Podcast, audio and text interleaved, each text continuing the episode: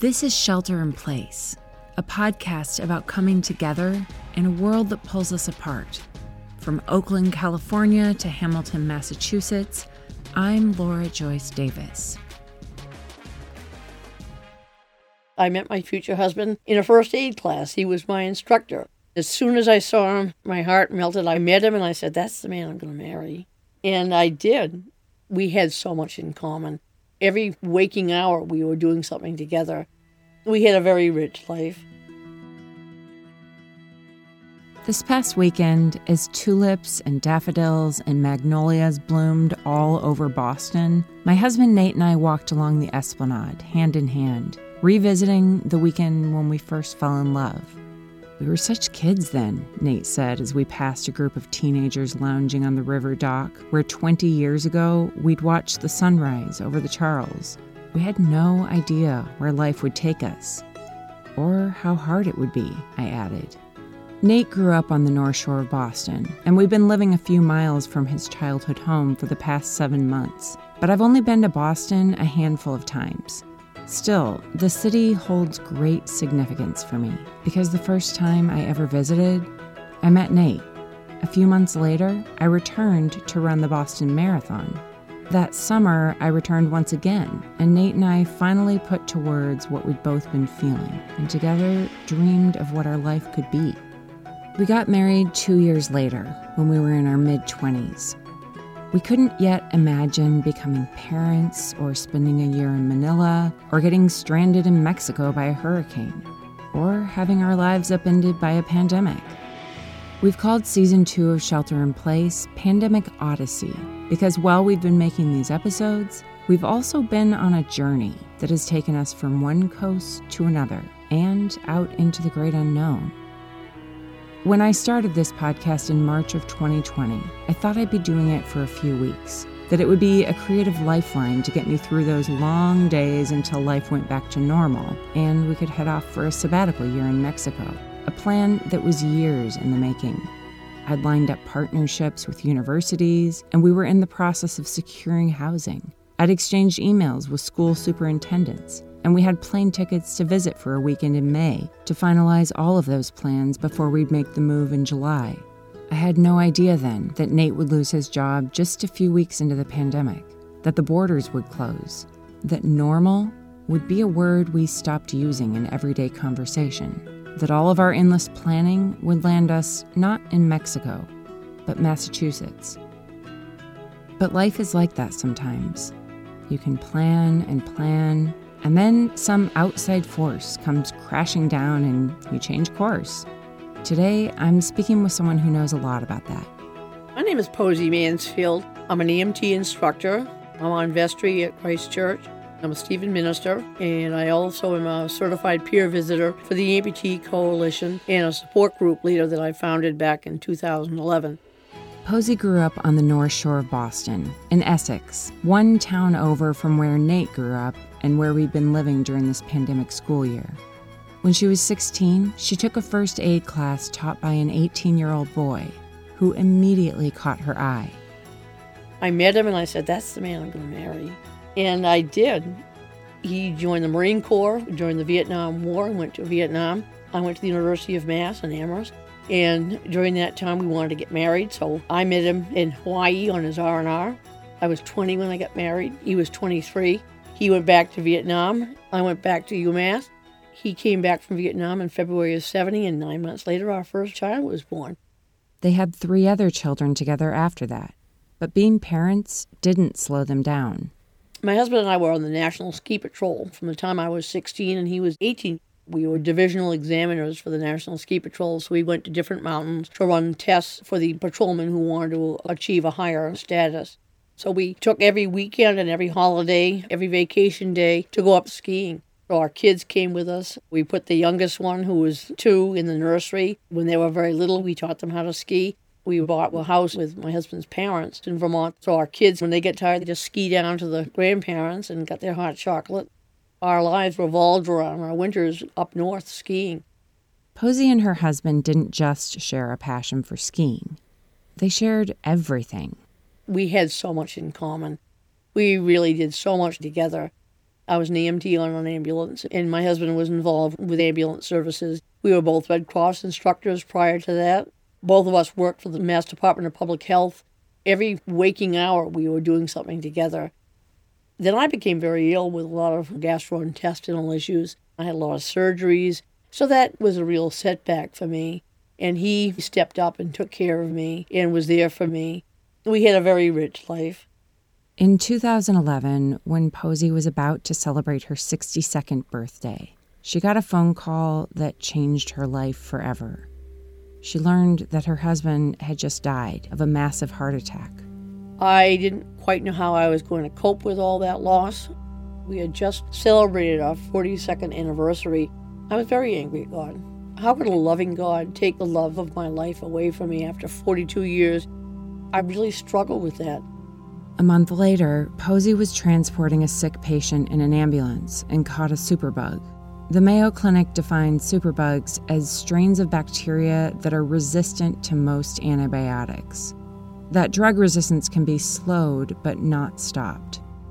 Superbugs can cause things like drug resistant forms of tuberculosis, pneumonia, staph infections, and skin infections. In Posey's case, the superbug gave her an infection in the knee she'd had replaced nine years before. Just one month after her husband died, Posey lost her leg. They amputated in January of 2011. I was still mourning the loss of my husband. I suffered two huge losses all at once. When Posey was in rehab after her amputation, one of the clergy from the church she grew up in came to visit her. That church was a place she hadn't been to in a long time. I had spent most of my childhood at Christ Church and we moved away. I kind of lost contact with my family at Christ Church. Father Bob was from Christ Church and he came to my bedside and talked about loss. He said, God knows suffering, He knows loss. He lost his only son. Father Bob wasn't just spouting theology, he'd experienced that loss himself after his own son had taken his life a few years before. He said, Go back to church, find God in your life again, experience the love that He has for you and for all of us. He pointed me in the right direction. He said, Go back to Christ Church. And I did. I came to realize through all that loss, at one point that I was lost, I started praying more and my faith grew stronger. I started living a life believing that I was called to do something bigger than just live my life. Faith was always a part of my life, but it never was as strong as it was after I lost my husband. Coming back to the community of faith strengthened my faith and gave me so much strength. I found such love and welcoming. I realized that there was hope, there was a life after loss. But even as Posey was finding encouragement in that faith community, she was also dealing with the very real challenges of life as a newly widowed amputee. In some ways, I didn't know what direction my life was going to take. I had been sick for quite a long time. My husband had been there for me, by my side the whole time. After he died, and after I lost my leg, I said, I've got to get healthy. He would be right there telling me to get out of bed and get strong and healthy. He would not want me to sit around and feel sorry for myself and to give up. I had to honor my husband's memory. Quitting was never an option for me because he had given me strength. I had to give that back to him. I had to give back to the God that had given me life, and that's what I did. At the time, I had four children and three grandchildren. They taught me to love myself, to look at myself. They didn't give up on me. They motivated me to keep going and to embrace life. So I started participating in adaptive sports. I went back to skiing. I picked up surfing. I started water skiing and doing sled hockey and biking and kayaking. Participating in sports, as strange as it may sound, helped heal me getting up on the mountain and skiing down in the mountain air. There's no greater feeling. Getting in the ocean and surfing and feeling the salt water on your face. There's no greater healing than that. I found a whole new life for myself. I wasn't defined by my disability. I wasn't defined by my amputation. There was so much I could do. I was missing a leg. I still had a soul and a heart. I'd like to think that if I suffered the kind of loss that Posey did, that I could face life with as much courage and hope as she has, that it wouldn't make me resentful and bitter. I hope this is true. But even in this pandemic year, when my losses were relatively small, it's been all too easy to feel discouraged. If I'm honest, I have a long way to go before I can claim to have faith like Posey's. I did struggle for a while, but once I got back to Christ Church, I realized that God is a loving God and He doesn't promise us that there won't be struggles, that there won't be tragedy, there won't be pain and suffering. He only promises us that He will walk with us through all the suffering that we endure. And that was what I found. I just felt like God gave me the strength to move on. That's where my strength came from. I realized after even a few months that even though I had suffered two great losses, that there was loss in life. And God had lost his only son. He had given him up for us. He knew suffering and he knew what I was going through. I came to realize that the loss was losing my husband, the loss wasn't losing my leg. It was by the grace of God I had lost my leg, and it gave me a whole new outlook on my life, a whole new way of appreciating my life. Appreciating that I had been spared when I was in the hospital, when I was septic, and I could have died. I could have lost all my limbs. God spared me. God saved me. I was whole. In the eyes of God, I was whole. And I felt my calling was to share my story and live my life to the fullest. That sense of calling to live life to the fullest and share her story prompted Posey to start a support group for amputees in 2011, just months after she'd lost her husband and her leg. Starting a support group and leading a support group for amputees made a huge difference. They would come to find support from people who had been through what they had been through in healing, in friendship, and camaraderie. It gave me strength and gave me healing. And that was a real gift to me that I could give back to others and they could share their story and give back to me. There is a life after amputation. There is something worth living for. And that's the blessing in life is giving to others, sharing your story with others to give them the hope that I had found. Posey's support group started small, but it quickly grew. We're called the COP Amputee Association. We're a 501c3 we started with three members sitting around a table sharing our story, and we realized we were onto something. There's nothing like somebody who's lost a limb sharing their story with somebody else who's also lost a limb. Now we have over 80 members. We have two sites, and it's going strong. We all share something very special. This past weekend, when Nate and I went to Boston, we tried to visit all of the places that were significant for us 20 years ago when we first met. One of those places was on Boylston, where the finish line for the Boston Marathon is painted in blue and yellow. When I went to Boston in April 20 years ago to run the marathon for the first time, it was Nate's face I was searching for as I crossed the finish line. Six years ago, Nate and I ran that marathon together in the freezing rain and wept when we saw his parents, who greeted us with blankets and hugs and water. But not all of our memories of that finish line are happy ones. On April 15th, 2013, as we watched the marathon from our home in California, homemade bombs planted by two terrorists went off near the finish line, killing three people and injuring hundreds. Of those who survived, 17 of them lost limbs. I was called in to help some of the marathon survivors. I visited them and I started spending a lot of time with them. I tried to show them that there is hope. They were returning to a life that was going to be very different, but it didn't mean that their life had changed so much that they couldn't enjoy it and they couldn't love life and they couldn't embrace their disability. And they went on to do great things, and they are still doing great things.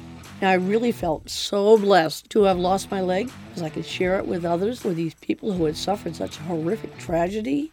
I never would have met the most incredible people in my life if I hadn't lost my leg. I mentioned at the beginning of this episode that we've been referring to this season as our pandemic odyssey because of the unasked for adventure this pandemic has brought for our family. There's a moment in Homer's Odyssey when Odysseus is the guest of Alcinous, He's sitting at a feast when in walks a blind poet and minstrel named Demodocus, who some scholars think was Homer inserting himself in the story. Demodocus has the gift of sharing stories through song, and he does this so well that he actually makes Odysseus weep because of the pain and suffering those stories remind him of. Demodocus finally asks Odysseus who he really is, and in that exchange, helps Odysseus to come to terms with his own suffering and finally head toward home. Like Odysseus, we've been away from home a lot longer than we thought we would. We've shed some tears along the way. But Posey's perspective gives me hope. She's a real life Demodocus. Her story is powerful, and no doubt when she shared it with others, there have been some tears. But ultimately, she's helped people like the marathon survivors find a truer, fuller, more whole version of themselves. She's helped them to embrace who they really are. It's been very rewarding to see the life that they have created for themselves, built on what was a tragedy, and they've risen above that. They're still very close as a group. They still get together and support each other. A lot of them have run the marathon since losing their limbs. They each took a different path and found a way to give back to others. Some of them have started foundations. One marathon survivor, Heather Abbott, she asked me to help her start her foundation to give back to others who had lost limbs. And she's raised more than a million dollars to help provide prosthetics to people who couldn't otherwise afford them or that insurance wouldn't cover. And then there's Roseann Sdoia, who wrote a book called Perfect Strangers about three people who were perfect strangers who helped her during the marathon bombing. And then she went ahead and married the firefighter that saved her life. We all do things a little bit differently when we have a disability. But I've come to realize, and many of them have come to realize, that doing things differently isn't necessarily a bad thing having a positive attitude and believing in yourself and relying on others and supporting others really enriches your life and really strengthens you and gives you the courage and the motivation to go on. Part of the way Posey has supported others is through advocacy for the disability community. Before I lost my leg, before I had a disability, I didn't even think twice about curb cuts and ramps and doors being too strong to open and bathrooms that weren't wide enough to get through with a wheelchair. While we'd like to say that the world is accessible, it's not. Wheelchair accessibility into stores, into businesses, absence of ramps, absence of curb cuts on the sidewalk, handicap parking that's too far away. It's something that I don't think the average person even thinks about. It's not a disabled bodied world, it's an able bodied world. The biggest drawback to equality is that people who are able bodied don't see us as being equal and having rights and don't give people with disabilities a chance to thrive just as they would like to thrive.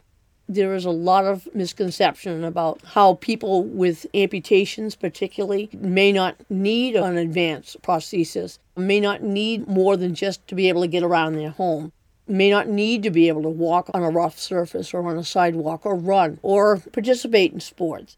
I'm a lead advocate for the Amputee Coalition. I go to Washington every year to lobby for insurance fairness because the insurance companies deny a lot of prosthetics. Some states have one limb per life. The insurance companies will pay only for one prosthetic for your whole life.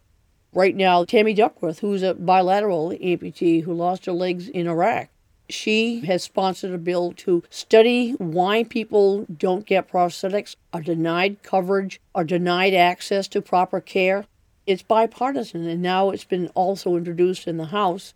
Access to care is not available to everybody, it's not equal across the board. I asked Posey how we could become better advocates for the disability community. She said it starts with our perception of that community. People used to see us as handicapped people in wheelchairs, they were talking down to them and talking loud like they didn't think they could understand. We want the public to see us as being differently abled, not handicapped. I do things differently, but I'm not handicapped. I'm not disabled. I have a disability. I think that's the difference in the conversation. We're not disabled, we are living with a disability. We're very much abled. We're whole in so many ways. Our lives are whole. So we've changed that conversation to talk about us as being differently able or adaptively able. It's been very refreshing. Even though Posey is living in an able bodied world, she hasn't let it slow her down. She's doing more now than before she lost her leg. And because she embraces her disability as a gift and not a curse, others in her life see it that way too. I have four wonderful children. I've got six beautiful grandchildren and two great grandchildren how I approach it has so much to do with how they approach it. Right from the bat, I talked about it being a cool leg. Grammy's got a cool, awesome robot leg. you have to have a little bit of a sense of humor. One of my grandchildren, one of the boys, he had to write a story in school when he was in fifth grade about who would I most like to be like. He said, I want to be like Grammy. She drives, she skis, she does all these sports. She went skydiving. I want to be like Grammy. I mean, how great is that? I'm still as active as ever. I'm still teaching EMTs. I can't work on the rig anymore because of my amputation, but I can still teach. I'm a certified peer visitor through the Amputee Coalition, which means I visit new amputees at rehabs and hospitals and even prior to their amputation to prepare them for their journey. I've continued our support group meeting. I'm really doing everything that I want to be doing. I find Posey's perspective on life deeply refreshing and inspiring, but also incredibly challenging because for Posey, living a full life hasn't meant that life is easy. This past winter, her faith was tested once again when she suddenly got very sick.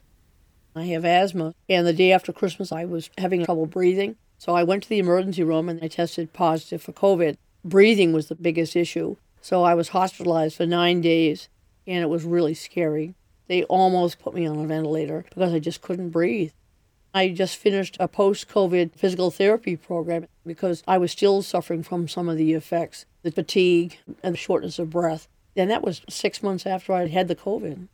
Every time I have a surgery, every time I'm seriously ill, brings me closer to God, not further away. He's closest to me when I'm needing him the most. Posey's life isn't easy, but it's good. Losing her leg brought her closer to the people in her life. It's introduced her to people she never would have otherwise met. It's given her a vision for how our world could be a place where people need each other, where they share each other's struggles, where life is good because it's full, not just of activity, but of friendship and faith and hope. There has been a lot of discord in this country, there's been a lot of division. I am hopeful that we can come together. I think we've hit a turning point, and I think it has to start with us in our hometowns, in our communities, in our churches, I am hopeful that there is a future that's brighter than it is now. I still miss my husband terribly. I'd give my other leg to have him back. But I also know that the life I have now is rich and full. And I said to my kids, I hope you'll understand when I say this. I'm living my life to the fullest. I'm loving my life. Not that I don't miss your dad, but I love my life as it is now. I'm giving back. I'm living life to the fullest. I'm participating in sports and I'm healthy. My life is full. When I think back not just on this pandemic year, but the last 20 years since Nate and I first met in Boston, there's so much that didn't go the way I'd hoped for or planned. There have been whole seasons of loss, times when I've wanted to quit not just marriage, but the struggle of life. What's surprising is that the best moments of my life weren't the easy ones. They were the times when I was faced with a struggle and found that I didn't have to face it alone. I've felt friendship and family and faith most profoundly when I've been faced with loss. Without the losses of jobs, of our sabbatical year, of so many dreams, I wouldn't be doing this podcast. I wouldn't have gotten to mentor 12 incredible women. I wouldn't have met Posey. It's not always easy, but I do have a good life. I have friends who will be there for me when I'm struggling, a family that loves me even on my worst days, enough health to get me through each day. My life is full. As always, if you listen to the very end of the episode, you'll hear Shelter in Place outtakes. But first, I'd like to thank some of our newest supporters, Tom and Mallory Smith. To extend that thank you, here is one of our incredible shelter in place apprentices, Clara Smith. I wanted to thank my mom and dad, Mallory and Tom, for supporting Shelter in Place on Patreon. It means so much to me that you guys are always supporting my work and listening to my work. My dad, Tom, is an incredible storyteller himself, and my mom, Mallory, is a librarian who is always looking for new and exciting stories to share with me the love of storytelling that you both have instilled in me continues through this apprenticeship. So I appreciate that so much about both of you, and thank you again. If you'd like to support the good things happening here, including our apprenticeship program where we're training the next generation of women podcasters and creative entrepreneurs, you can find information on how to donate to Shelter in Place for as little as a dollar a month on our website, shelterinplacepodcast.info. You can also sign up for our newsletter, take our listener survey, and find show notes for all of our past episodes. Shelter in Place is part of the Hurrdat Media Network. The Shelter in Place music was created by Chase Horseman at Reactor Productions. Additional music and sound effects for this episode came from Storyblocks. Nate Davis is our creative director. Alana Herlins is our producer. Sarah Edgel is our design director. And our amazing season two apprentices are Michelle O'Brien, Samantha Skinner, Clara Smith, Elin Tekle, and Shweta Wadwe. Until next time, this is Shelter in Place. I'm Laura Joyce Davis. And now, if you're still listening, here's a little outtake, a little epic poetry created by Shelter in Place. Sing to me of the year, O great muse, the year of twists and turns, wails and woes, all across the wide globe, near and far, all of us, rich and poor, faced great foes. Fires down under, royals decamped, Trump impeached, COVID 19, quarantine, markets slammed. BLM protesters span the land. Jobs are lost, streets are bare. Cars sit still, masks are worn, sidewalk chalk, sanitize, calendars, restaurants empty out, cans get bought, bread gets baked.